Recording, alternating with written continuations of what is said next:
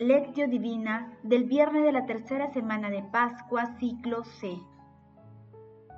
El que come mi carne y bebe mi sangre tiene vida eterna, y yo lo resucitaré en el último día.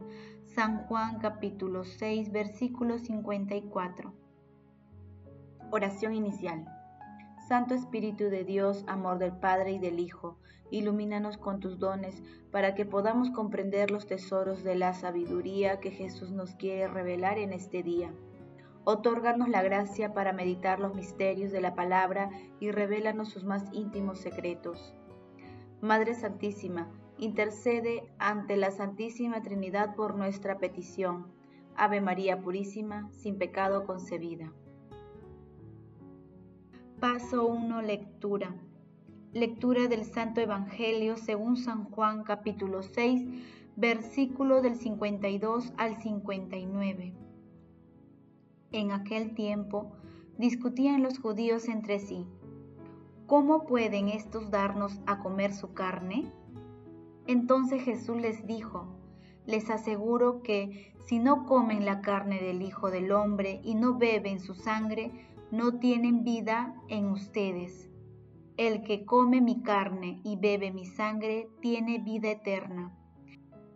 Y yo lo resucitaré en el último día. Mi carne es verdadera comida y mi sangre es verdadera bebida. El que come mi carne y bebe mi sangre habita en mí y yo en él. El Padre que vive me ha enviado, y yo vivo por el Padre. Del mismo modo, el que come vivirá por mí. Este es el pan que ha bajado del cielo. No como el maná que comieron sus padres y murieron. El que come de este pan vivirá por siempre. Esto lo dijo Jesús en la sinagoga cuando enseñaba en Cafarnaúm. Palabra del Señor, gloria a ti Señor Jesús. Oh fuego de amor, después de habernos creado a tu imagen y semejanza, no te alcanzaba vernos recreados sobrenaturalmente en la sangre de tu Hijo, que tuviste que darnos además tu divina esencia de aliento. Así lo quiso tu caridad, es una locura de amor. Has dado tu verbo en la redención y la Eucaristía y le diste tu eterna esencia, loco de amor por tu criatura. Santa Catalina de Siena. Con el pasaje evangélico de hoy estamos llegando a la parte final del discurso eucarístico de Jesús que hemos venido meditando los días pasados.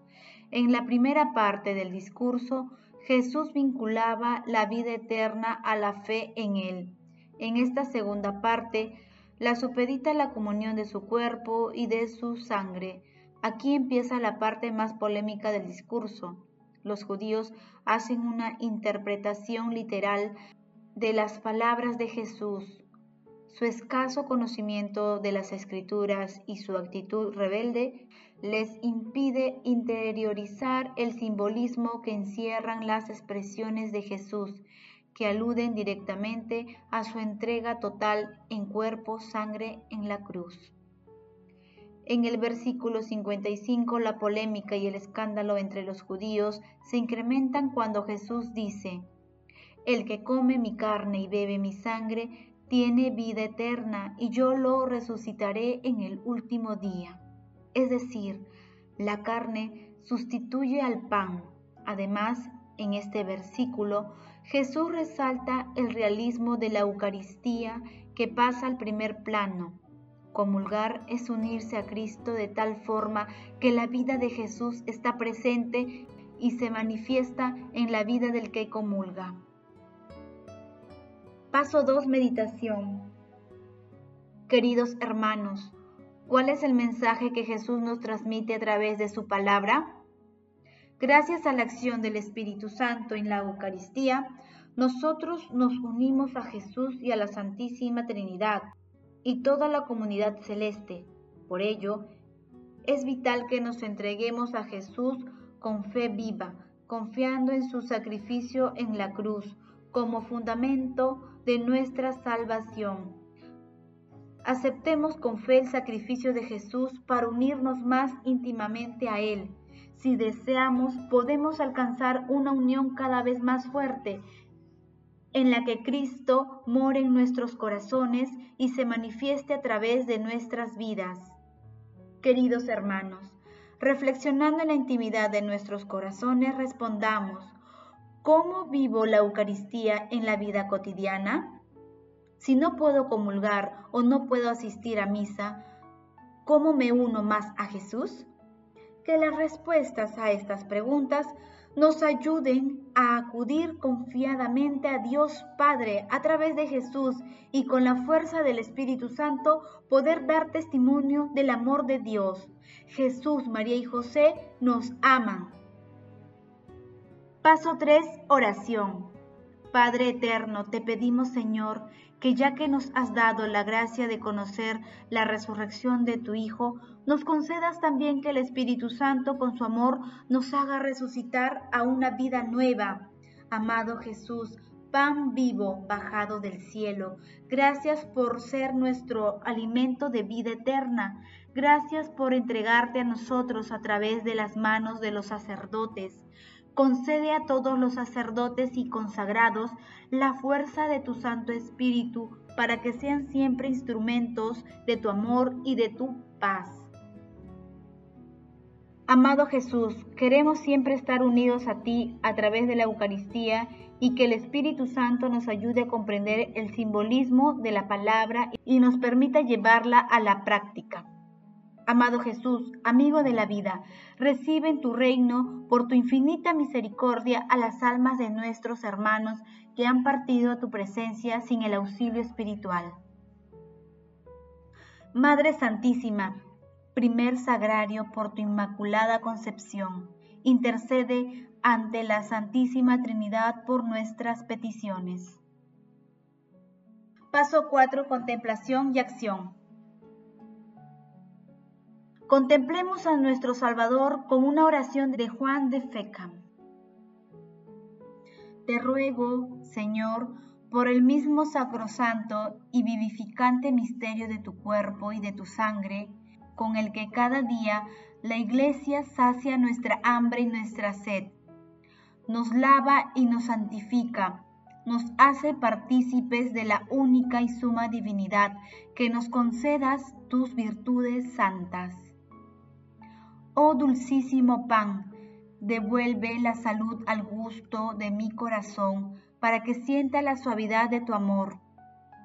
Devuélvele la salud para que no sienta fuera de ti otra dulzura, para que no busque fuera de ti otro amor y no ame fuera de ti otra belleza. Señor bellísimo. Pan purísimo que tiene en sí toda dulzura y todo sabor, que mi corazón se pueda alimentar de ti y que lo íntimo de mi alma se colme con tu dulce sabor. Pan santo, pan vivo, pan espléndido y puro que has bajado del cielo y das la vida del mundo y das la vida al mundo. Ven a mi corazón y purifícame de toda corrupción de la carne y del espíritu. Entra en mi alma, sáname y santifícame sé la defensa y la salvación continua de mi cuerpo y de mi alma. Expulsa de mí a los enemigos que me asedian. Que sean expulsados lejos por tu fuerza de tu presencia y que yo, protegido por fuera y por dentro, pueda llegar con tu ayuda por el camino recto a tu reino.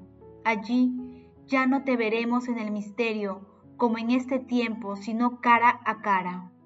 Entonces encontrarán reposo los santos, y no ya en el sacramento, sino en el mismo cumplimiento de la salvación eterna, cuando tú entregues el reino a Dios Padre y nosotros contemplemos a plena luz tu verdad inmutable, y será una saciedad maravillosa en la que ya no podré tener sed eternamente, oh Salvador del mundo.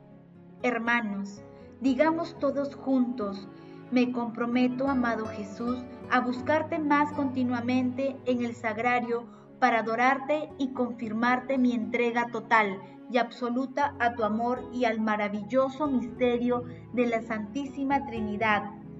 También me comprometo a buscar la guía espiritual cuando mi corazón lo requiera. Asimismo, a hacer realidad tus enseñanzas a través de acciones concretas en favor de mis hermanos más necesitados espiritual y materialmente. Glorifiquemos a la Santísima Trinidad con nuestras vidas. Oración final. Gracias Señor porque tu palabra nos conduce por caminos de paz, amor y santidad. Espíritu Santo, ilumínanos para que la palabra penetre lo más profundo de nuestras almas y se convierta en acción. Dios glorioso, escucha nuestra oración. Bendito seas por los siglos de los siglos. Madre Santísima,